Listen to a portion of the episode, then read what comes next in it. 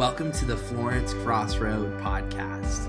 We're thrilled to share with you an exciting message from our weekend service. If you would like more information about who we are as a church and how to get involved, feel free to visit florencecrossroadag.org. We hope you have an amazing experience and a great week. Uh, if you were with us last week, I shared where we are as a tipping point, the tipping point of truth.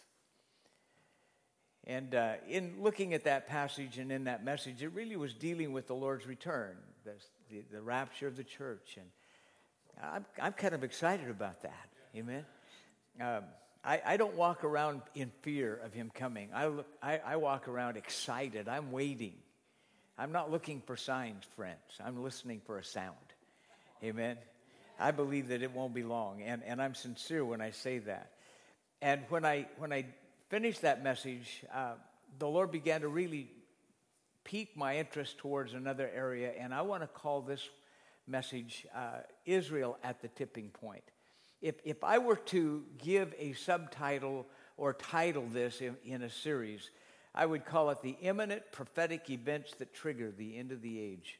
I really believe that we're very close to Jesus' turn coming back. Um, as, as I said last week, we talked about truth at a tipping point. We see so many challenges in our world today. Uh, right is no longer right. Hello? Uh, as a believer, we're considered a hate group. Seriously. It, it's, a, it's, a, it's a backward world that we live in. Um, but looking at all of that, the central figure in God's timetable, the central figure in all of God's dealings with the end of the age is Israel. And, and we can't get away from that. It, it's, it's so powerful, it's so profound. And I truly believe we're not just living at the end of time, we're living at the end of the end times. I really seriously believe that. I'm not sitting here to set dates, I'm not saying any of that to make us fearful. Really, I'm saying that to, to bring comfort. God is in control. Amen? He truly is. Let me give you the definition of a tipping point the critical point in a situation, process, or system beyond which a significant and often unstoppable effect or change takes place. And when I begin to look at our world in so many different dimensions, whether it become the issue of truth, whether it's the issue of Israel, whether it's the issue of morality, and, you could go on. I mean, there are several different messages I could bring just in this particular realm. It, it appears that we're at that precipice moment where I'm not so certain that we can stop or change the effects that have already begun. Does that make sense? Uh, what we see in our world today is that we have come to a point where we can't go back. Uh, there's some places I don't want to go back. I don't want to go back to outside toilets. Amen. Hello? I'm not sure I want to go back to clotheslines. I, I kind of like my clothes fluffed up and nice. My, my mother in law, she used a, clothes, clothes, clothesline most of my life knowing her. She was 89 when she passed, or almost 89 when she passed. And I remember she washed some of my clothes and she hung them out on the line. And I'm not kidding, when I put them on, they were a little bit you know, how many of you? I thank God for I thank God for dryer sheets. Amen. There's just a few things that I want to go back to, but there are things in our world, morally, ethically, politically, I don't know that we can go back. Uh, when I think of Israel and the Middle East, is it's been in conflict ever since it began. In 1948, when Israel was declared a, a state, a nation state, conflict began. The day Ben Gurion declared statehood, the next day, the Arab world around it invaded. It's been in constant turmoil, constant conflict. We have debt increase. We, we just saw Congress again increase by $4 trillion, our debt. That's amazing. I'm more concerned about debt than I am terrorism.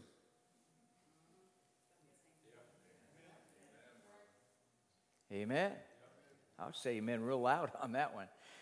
Uh, we're, we're, over 20 trillion in debt. That's just overwhelming. Uh, moral degeneration. I mean, it's everywhere. You see it everywhere you look. The rise of radical Islam. It's interesting. I listened to a concept yesterday or thing yesterday that, that a group put on a, a, a, a Christian uh, YouTube video and it was taken down and censored because it was considered somewhat hate speech. They turned around and qualified it and called it a Muslim outreach, and the same thing was allowed on YouTube. There's, there's a hate toward Christianity in our world today, and there is this whatever toward Islam. It is a terrorist organization. The Bible talks about all of this in reference to the end days. It talks about these types of things happening exponentially in the last days. And here's an amazing fact how many of you have a Bible? I want you to hold it for just a second. There's one in the pew ahead of you. I want you to grab that Bible, hold it up. 30% of what's in this book is prophetic. 30% of what you will find in this Bible speaks about things and events to come. Now, that's remarkable because you cannot find that in the Quran. You cannot find that in any of the writings of, of Hinduism or Confucianism or Buddhism. You can't find that in any other book. It's amazing to me. Uh, the thing that I love about the Bible is that God is telling us about the future. Now, think about that. The only one who can foretell the future is the one that controls it. The only one that can foretell the future is the one that controls it. And I'm so grateful and confident that He is still in control. Amen.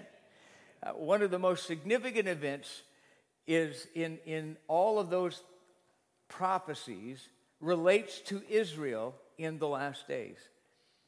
And, and just the very mere existence of Israel, the very fact that it exists, the fact that it is in in, in a being, if you will, coincides with one, the, the very existence of God Himself, and secondly, God created Israel. It's the only nation in the world that is created, produced by God Himself.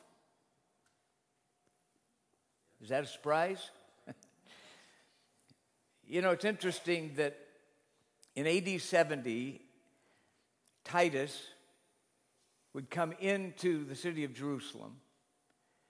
And he destroyed it, destroyed the temple, destroyed the city.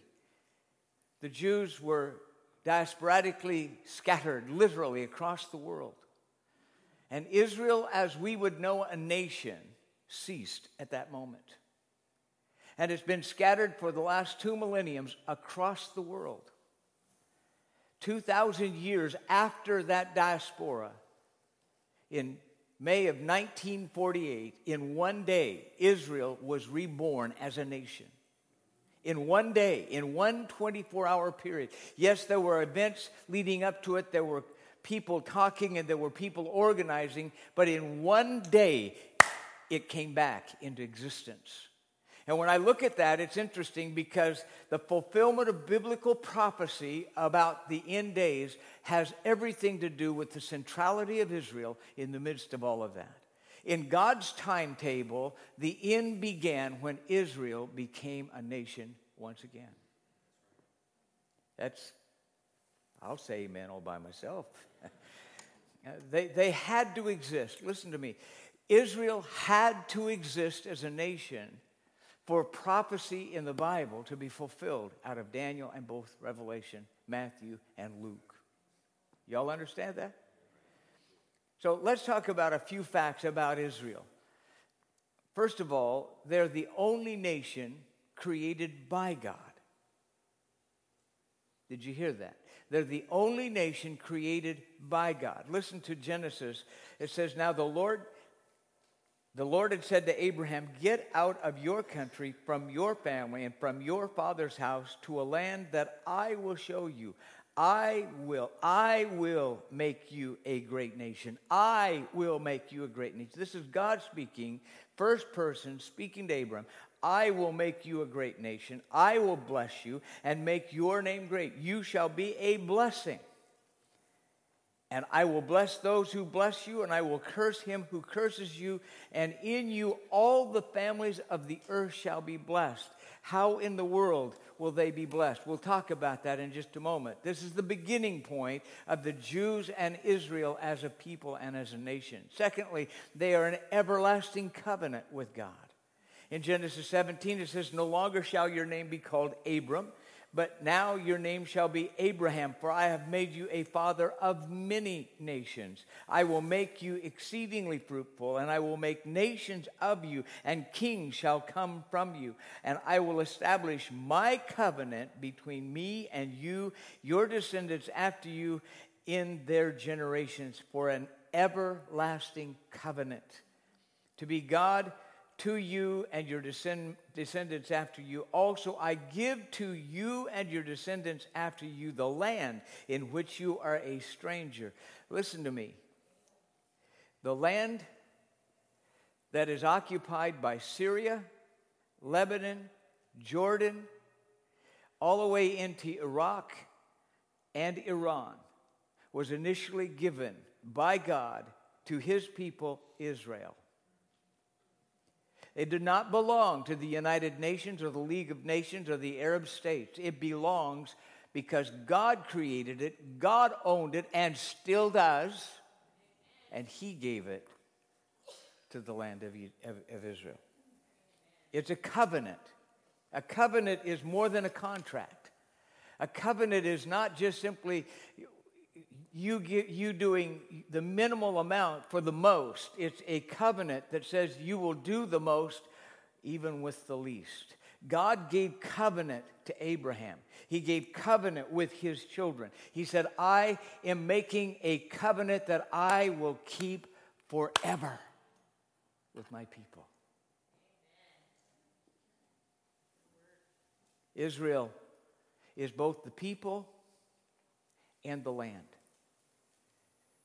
And when we begin to understand the, the significance of the Jews and of Israel, you cannot have one without the other. When God speaks of Israel, he's always speaking about one, the land, and he's speaking about the people. A special covenant, a special covenant that, that has been given by God. Now, let me share with you something. A Jew has to come to Jesus Christ just as you and I to be saved. Y'all understand that? But God has a special covenant with his people that he protects them. He will guide them. They still have to come to a saving faith in Jesus. But there is something unique about the covenant relationship he has made with them. Thirdly, Israel and the Jews have blessed the world more than any nation in the world. Genesis 12, 3 says, I will bless those who bless you, I will curse him who curses you, and in you all the families of the earth shall be blessed. How have we been blessed by Israel?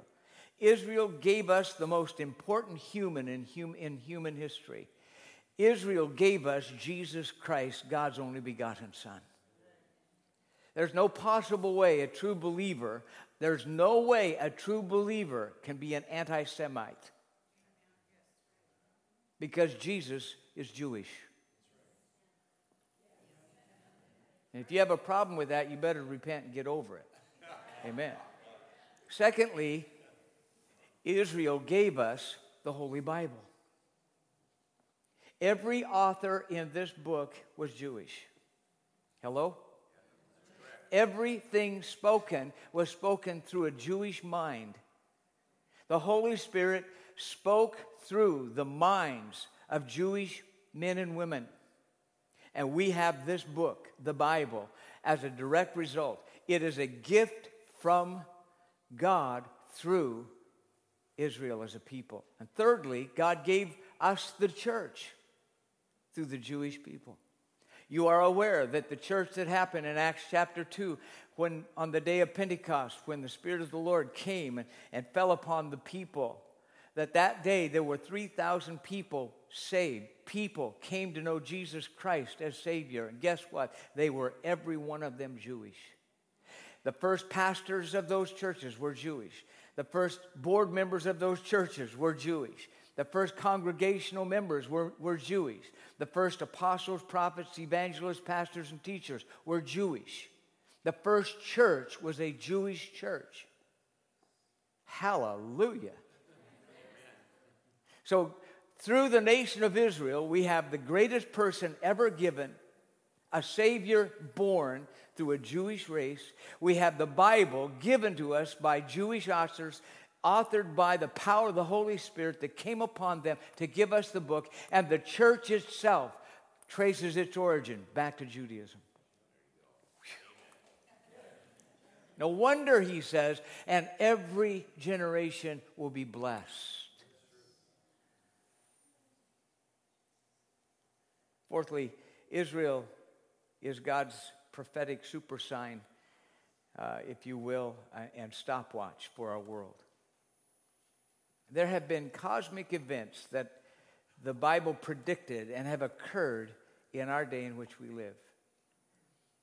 And when I first started reading some of this, I thought, Lord, I, I don't understand all of that. It's a little above my pay grade. But when I began to really dig into it, I began to find something that's rather intriguing. I don't think that there are coincidences in the Bible. Hello? I don't think that you can say, well, that just has a coincidence. No, I don't believe that. I believe that God ordains, He establishes, and He provides unique and specific moments in our lives. Joel chapter 2 speaks about this, this, this particular point. It says, The sun shall be turned into darkness and the moon into blood before the coming of the great and awesome day of the Lord. That's speaking about a total lunar eclipse, is really what that's speaking about. And it shall come to pass that whosoever calls on the name of the Lord shall be saved. For in Mount Zion and in Jerusalem there shall be deliverance. As the Lord has said, among the remnant whom the Lord calls, chapter 3, verse 1 For behold, in those days and at that time, when I bring back the captives of Judah and Jerusalem, I will also gather all nations and bring them down in the valley of Jehoshaphat, which is Jehoshaphat, the, the, the, the, the translation of that name means the Lord will judge. And I will enter into judgment with them there on account of my people, my heritage Israel, whom they have scattered among the nations. They have also divided up my land. There are four things that I see in this passage of Scripture. First of all, Israel's rebirth in 1948, the regathering of the Jews from every nation. Uh, every nation, chapter 3, verse 1 For behold, in those days and at that time, when I bring back the captives of Judah and Jerusalem. It's interesting, some notable theologi- eh, eh, theologians believe that the regathering of the Jews, when they come back in this last day, at the time they regather, they come together, the time that Israel is reformed as a nation, at the same, in the same time frame, judgment will occur. So when Israel has been declared a nation, God's judgment will happen within the same period. It's rather intriguing, but hold steady. I, you, you kind of get a glazed look. Just hold, hold on here. He said, When I bring back my people, I'm going to enter into judgment as well. When I bring Israel is, as a nation together in the same fell swoop, judgment will happen. That's not going to happen in 1948, but in the same time span of time, it's going to happen. He secondly says, There will be a, the dividing of the land. They have divided up my land. Verse chapter 3, the latter part says, It's interesting that the UN has censored Israel more than any nation in its charter. Can, think about that. They have been labeled as a racist nation. The UN is clearly opposed to Israel. What I find so hard to comprehend are some of the most blatantly violent nations, especially those that, that have atrocities towards human rights, are on the Human Rights Council of the United Nations. Now tell me how brilliant that is. Okay, the, the point of what I'm trying to say is the United Nations, and listen to me, and the United States forced Israel to give up land for peace. And this is done was done, it, it, as, it was, it's unique to me that all of this done to provide Hamas and Hezbollah a place where they can lodge their missiles into Israel. Under the Bush administration in 2005, the United States forced Israel out of the land, of, land in the Gaza Strip and gave that to the Palestinians. Coincidence. Seven days later, Hurricane, Katrina came across the Gulf shores. Many rabbis believe seriously that, that God's judgment was forced on America through Hurricane Katrina because of what they did to Israel. I'm not here to say yes or no. I'm here to only tell you that interesting coincidence, huh? I will bless those who bless you. I will curse those who curse you. They have divided up my land. We, as we speak, the United Nations and the U.S. are attempting to force a two state solution to the, to, to the Middle East. Now, what does that mean? It means that you have a sovereign nation called Israel. And you're trying to create another sovereign nation called the Palestinians. Here's the problem with that they're a terrorist organization sponsored by Iran, the most prolific uh, sponsor of terrorism in the world, and that is their backing. The whole concept is to, I'm not all Palestinians are terrorists, please hear me, but the leadership is. The leadership are avowed to the destruction of Israel. The leadership of the Palestinian state does not even, they do not even recognize Israel's true existence. So, how can you have a two state solution when one state does not even recognize the validity of the existence of the other state? How can you have a two state existence when the only sanity that you have in the Middle East is the, is the Israelis themselves? When you have a, a berserk world that wants to destroy Israel, wants to take on anybody that, quote, is an infidel, anybody that does not believe in Allah, anybody that will not buy into the Quran or Sharia law.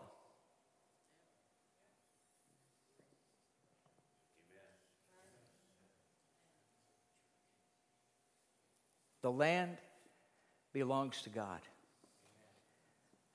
And the land has been given to Israel. It's interesting that the final scene in human history is the entire world focusing on that one small piece of property on the Gulf of the Mediterranean Sea. And they will be gathered together in that place for final destruction. Zechariah chapter 12 says, Behold, I will make Jerusalem a cup of drunkenness to all the surrounding peoples when they lay siege against Judah and Jerusalem. It shall happen in that day that I will make Jerusalem a very heavy stone for all peoples. All who would heave it away will surely be cut in pieces, though all the nations of the earth are gathered against it. Israel is an impossible geopolitical dynamic for our world. There is no simple solution to the issues of the Middle East crises. I am very grateful that this past year our president had the wisdom to move our embassy from Tel Aviv to the capital of Israel, the city of Jerusalem. It's been too heavy a stone, an impossible political situation for our world. The Muslim world want East Jerusalem as their capital. It's not going to happen. Benjamin Netanyahu has made the statement that Jerusalem is the eternal, indivisible capital of Israel, period. And when I look at the Word of God, I have to say, Amen. Thirdly, there's this thing called four blood moons. Have any of you ever heard of anything about these blood moons? I'm not going to get into a lot of stuff, but I, I, this really did capture my attention.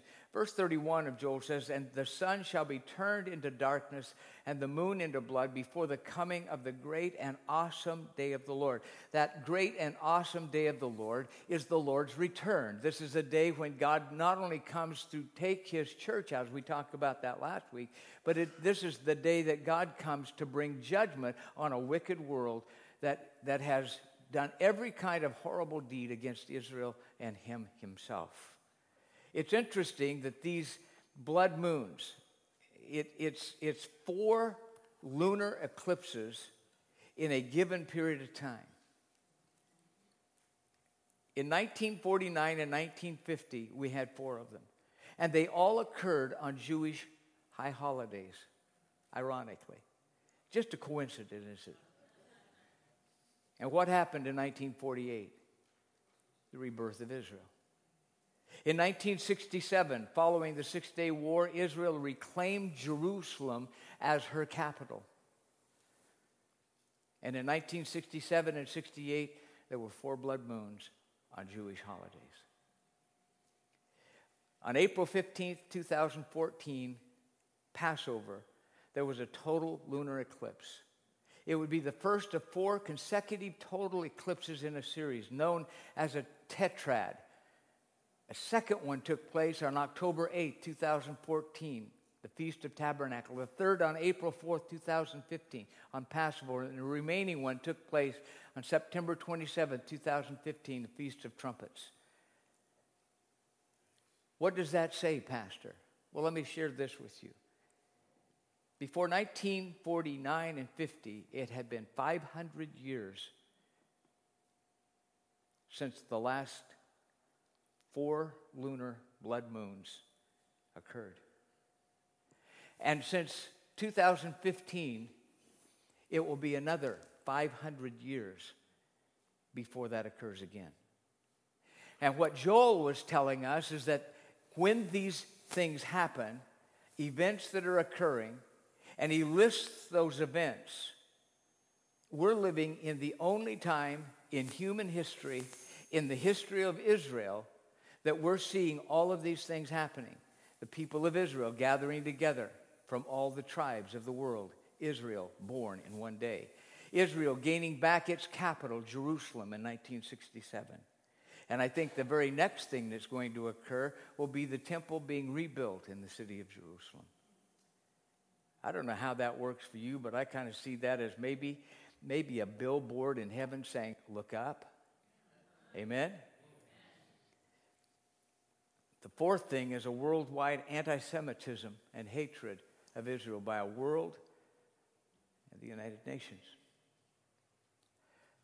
We don't have to look too far to know that's already there. Joel 3 2 says, I will also gather all nations and bring them down to the valley of Jehoshaphat, and I will enter into judgment with them there on account of my people, my heritage, my people, my heritage, my people. Do you, do you capture this? There's a level of anti Semitism right now that is rivaling the early 1930s. He says, when he gathers Israel, he's going to judge the nations. When he brings them back, judgment isn't too far away. I'm not here to scare anybody. I'm telling you, as a believer, I'm excited about this. This, this is fun to me. God is going to come and take us to a place far better than this. And I live in the most beautiful part of the world. Hello? And what he has in store for us is even greater. Jesus said in Luke 21, and they and they will fall by the edge of the sword and be led away captive into all nations and Jerusalem we trampled by the Gentiles until the times of the Gentiles are fulfilled. Jerusalem will be trampled under the feet of the Gentiles. In 1967, Jerusalem came back into the control of the Jews. It is no longer under Gentile domination. It is now ruled and ran by Jews themselves. It is God's timepiece.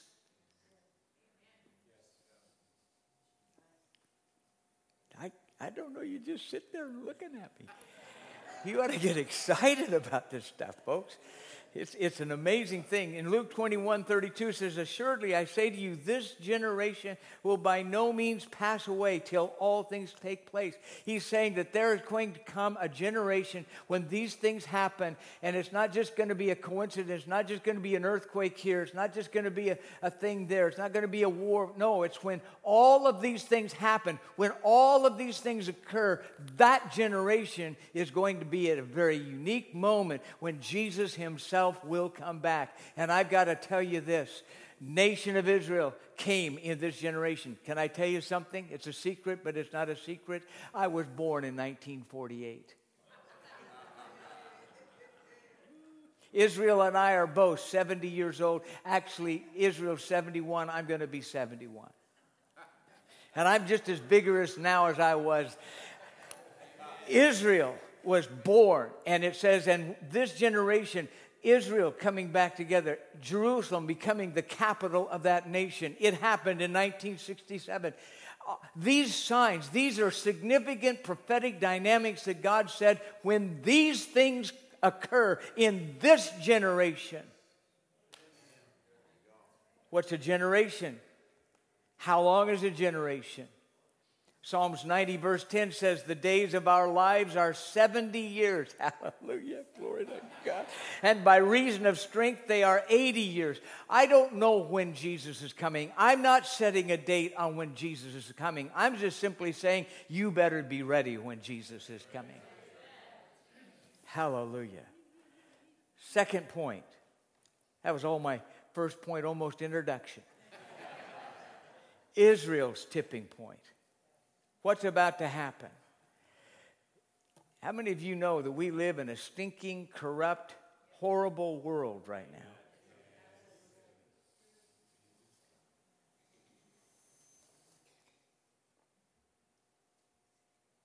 I don't want to reiterate last Sunday's message. But we're living in one of the most perverse times in human history. But what's following these perverse moments would give anybody pause. In Israel's future, there's what's called the Gog Magog world war. Now, what in the world's that? And I'm not going to get into a huge diatribe on it. I'm, I'm going to give you the, the high points of this. There are actually two wars, and one has already begun. I call it the Psalms 83 war the regional war between Israel and her neighbors. That's been going on forever, especially since 1948. It started the day after they began as a nation. That particular war is going to culminate when Syria and Damascus have been totally obliterated. You know what that's saying? God is going to say, I'm going to put up with this tolerance so long. I'm only going to tolerate so much of this nonsense. And then I'm going to personally come down. I'm going to handle this. May I, may I remind you, you don't want to hear God say, Don't make me come down there. y'all understand? This, this is really what he's saying. But there's an even greater event than this event that we would call Psalms 83 war. Ezekiel 38 says, Now the word of the Lord came to me, saying, Son of man, set your face against Gog of the land of Magog, the prince of Rosh, Meshech, and Tubal and prophesy against him and say, Thus saith the Lord God, Behold, I am against you, O Gog, the prince of Rosh, Meshech, and Tubal. Let me, let me give you definition. That's Russia. You know, I, I would, I'm glad I live in the United States because God says, I'm against Russia. He's not against people, but he's against totalitarian leadership. He's against an atheistic, atheistic communism that would destroy, hurt, hinder, and enslave people. And he would be against the United States if we so acted in the same way.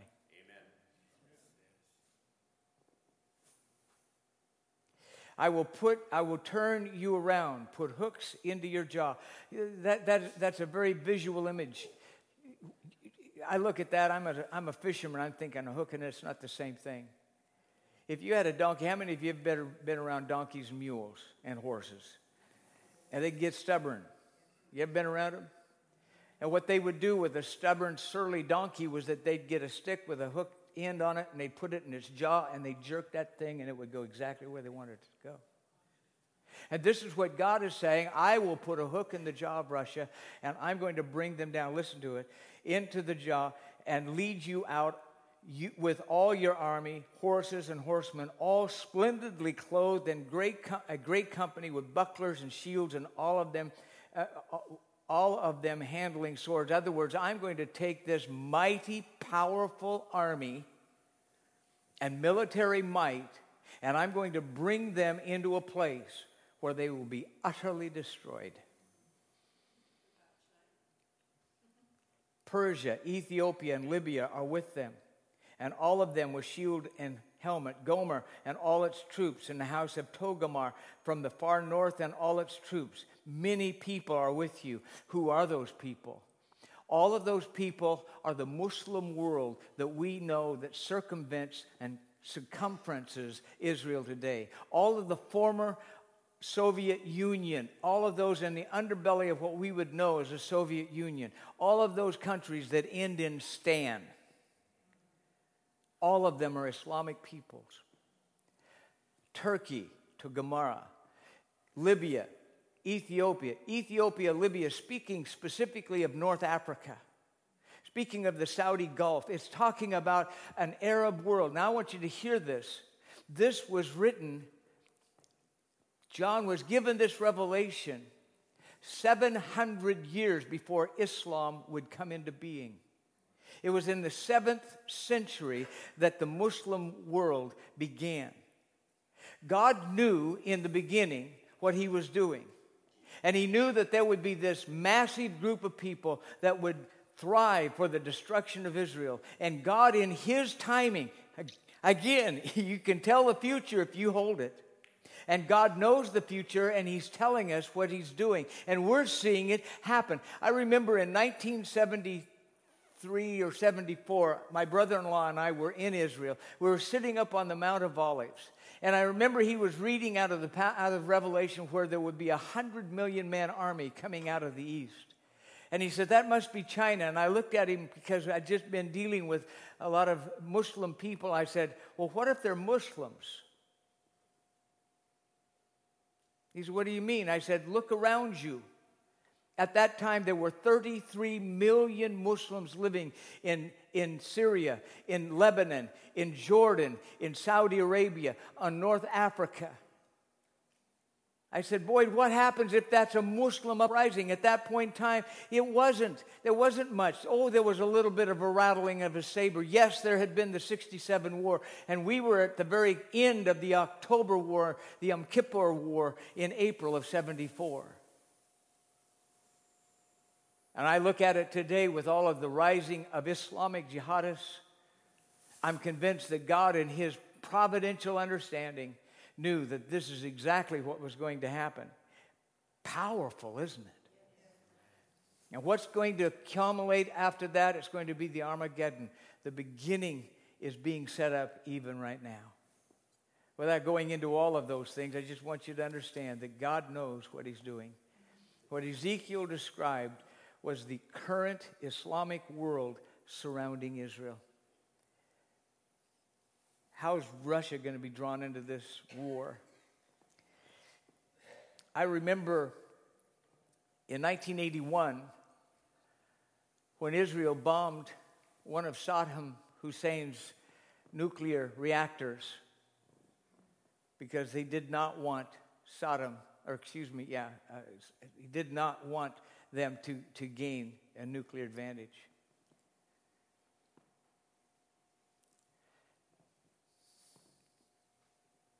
We just heard this week that Iran fired an intercon- intercontinental ballistic missile.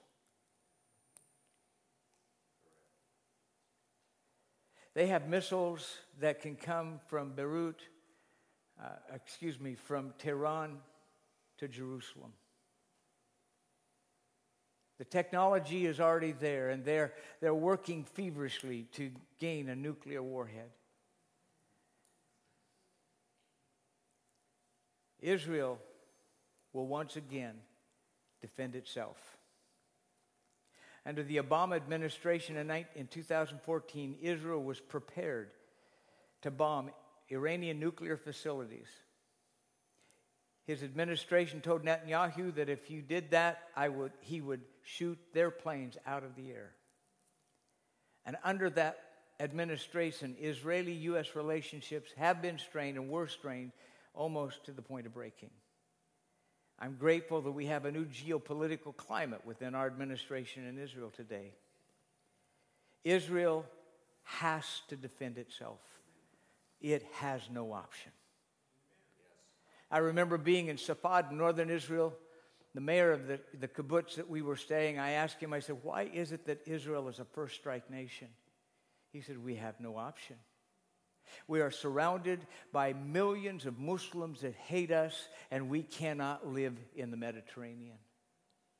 We fight because it's survival. We have no option.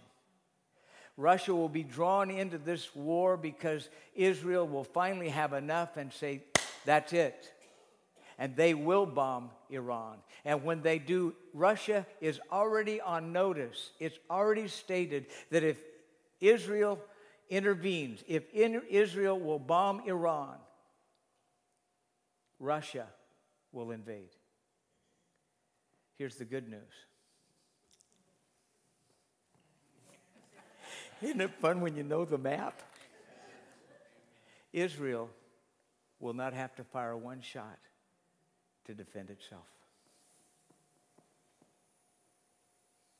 Russia will be drawn down into that region, and it will take seven months to clean up the mess and bury the dead.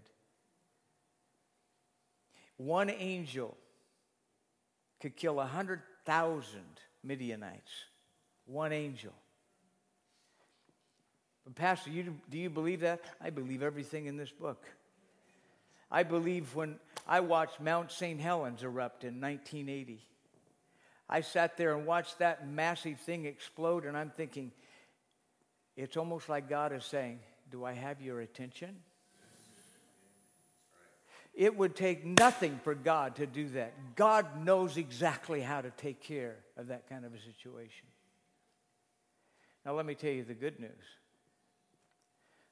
we're not here when it happens.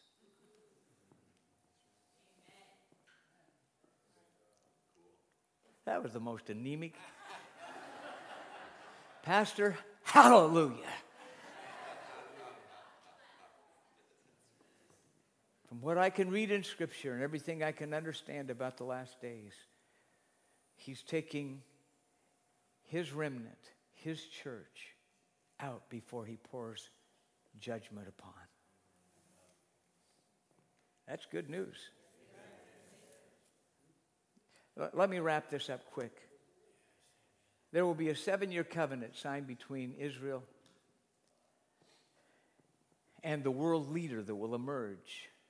When the rapture happens, it's going to begin what's called a seven year period of tribulation. Midway in that period of time is, is going to be a, a juncture point, and following the last three and a half years is going to be the worst part of it.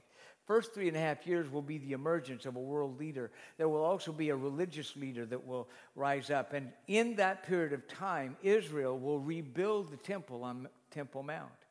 It's interesting because what archaeologists have found here of late is that they can rebuild the temple on Temple Mount and not have to take down Mosque Al Aqsa or the Dome of the Rock because they're not sitting on the exact site of the old temple. God has it all figured out. Isn't it just a coincidence that that just happened? And, and, and He's going to allow the reestablishment. Now, here's the cool thing to me, it's really cool, is because the Jews have been preparing for this moment for a long time. It, it to me is a, it's, it's overwhelming how He's allowing the, the, them to come back into this, this land and into this place and having the, the nation and having Jerusalem. He's also going to allow them to have the temple. And in that temple, it, they're going, there's already, there's already a, a, a temple. Um, forgive me, my brain just had one of those moments. But, but there's a group of people in Israel where they have created all of the garments, all of the, all of the, the, the instruments, all of the, the, the, the things that go into the temple, they, they already are in the process of prefabbing much of that, that. That when this three and a half, first three and a half year happens, within 18 months, they can reestablish, rebuild, and re resurrect, or erect, if you will, the temple. They will be given the opportunity for sacrifice that's been denied them for two millennium. But halfway through that period of time, this Antichrist is going to set himself up as God, and there will be an image of him in the temple. It's called the, the, the desolation of abomination in Daniel. It's called that in Matthew. It's called that in Revelation. And this is going to culminate at this point in time in the history of Israel. L- let, me, let me just finish this with this. We live at the tipping point, and the answer isn't political. Is not governments, it's Jesus Christ alone's return. There's no government that's going to change the tipping point of our world. That doesn't mean that we sit back and we just take it. I think we have to be vocal when we can. We vote where we need to. We do our part because we're here. We have to respond. We have to deal with that. But understand this it doesn't matter who's put into presidency, it doesn't matter it doesn't matter. The only answer for our world today is Jesus Christ coming back. And all of God's people can say amen or oh me, one of the two. Amen. Well, I've given you a huge portion of eschatology in the last few minutes. But what I'm trying to share with you, and I hope you hear this, this is not a dire message. This is just reality but it's a statement. Look up. Amen? Isn't it good? Look up, for your redemption draweth nigh. Listen to him, listen to his word. Don't worry about all of the negatives that are happening in our world. Doesn't mean that we don't, we don't ignore them. It's just simply don't let them get into your system because I've got news for you. You can't predict the future if you don't control the future. Our God knows the future, and He is controlling the future, and He's given us the book that tells us what's coming. And folks, we're there, and He is coming. And we have the promise of this comfort you one another with these words. John, I don't know what it's going to be like in heaven, but I think there are 300 pound fish out there that we can catch? I, I don't know. I don't know. But what I'm trying to say is that as wonderful as it is now,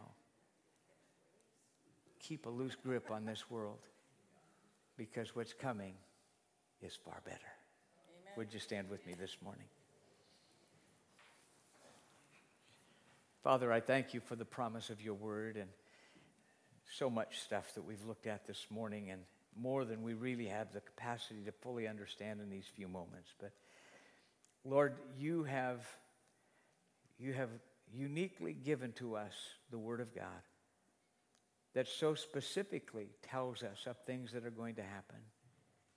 And it's not a coincidence, it's not chance. It's planned.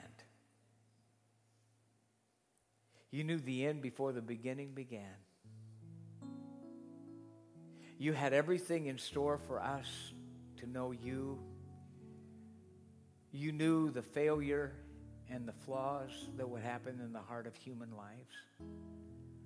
And you had a remedy for that through Jesus Christ. And you gave us that remedy. You've given us the word. It's a great word. We have we have Jesus as a Savior. We have the promise of your book. And we have, Father, the, the power of your Holy Spirit that guides us, lives with us, directs us, strengthens us, comforts us, guides us. And oh, we need him more. And Father, these are promises that have not only been given, but promises that have been fulfilled to all of us. Jesus, you said, No man comes to the Father but through the Son. And to all of us in this room, it behooves us to understand our salvation is sure only in Jesus Christ. It's not to live in fear and it's not to live in dread, but it's to live with confidence that we have invited you as our Savior, our Lord, to guide us, to be with us, to govern us, to, to help us, to comfort us. But Lord, we're listening and looking forward to a day when you will gather us together. And my prayer, Father, is that none of us in this room will be missing from that moment. Pastor, I'm not sure that I'd be ready to meet him. You're here this morning not because somebody called or asked you to be here. Maybe they did, but you're here this morning because God allowed you to come, directed your steps, because he cares about you and he loves you. He's given us this book about these days in which we live because there are more people alive right now than have ever lived and died in all of human history. And you care about every single one of them. You said, I would that none would perish, but that all would have eternal life. And Jesus made it so simple. If I would confess with my mouth and believe in my heart, the Lord Jesus Christ was born of a virgin, lived a sinless life, was crucified, buried, and resurrected, that I would have eternal life. It's a simple step. If you're here this morning and you haven't made that, please hear my heart. He's given you an opportunity today to simply, simply say, Jesus, I need you. I accept you.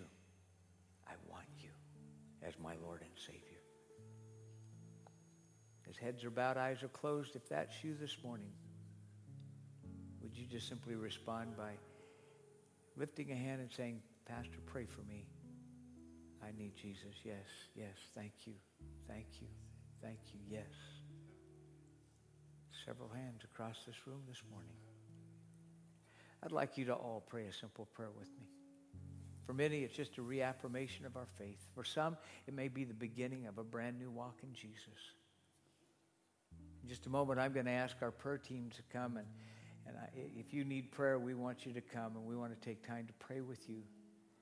But right now, I want everybody to pray this prayer. I'm, I'm going to say it, but you make it your own personally. Lord Jesus, I need you. I confess you as my Lord. I invite you into my life. I ask you to forgive me of my sins. Become not only my Savior, but Lord, I want to be dependent upon you. I want you to be the Lord and leader of my life. I give you that right right now. I ask this all in Jesus' name. And everybody can say amen. amen. I'm going to ask our prayer teams to come. And as they come, I want you to lift your hands as we speak the blessing over you. And then if you have a need, I want you just to join us. If maybe this is a com- confirmation of something you've just done this morning. You made that commitment to Jesus. Come and let them pray with you specifically. Would you do that? Father, I speak your blessing over every man, woman, and child in this room. That, Father, you will bless them and that you will keep them. That you, Father, will sustain them and strengthen them. I thank you, Father, that you've given us your word, a holy, wonderful, powerful word with promise and an everlasting covenant. Bless us, keep us, make your very presence be radiated upon us, manifest yourself to us as we ask it in Jesus' glorious name. And all of God's people can say,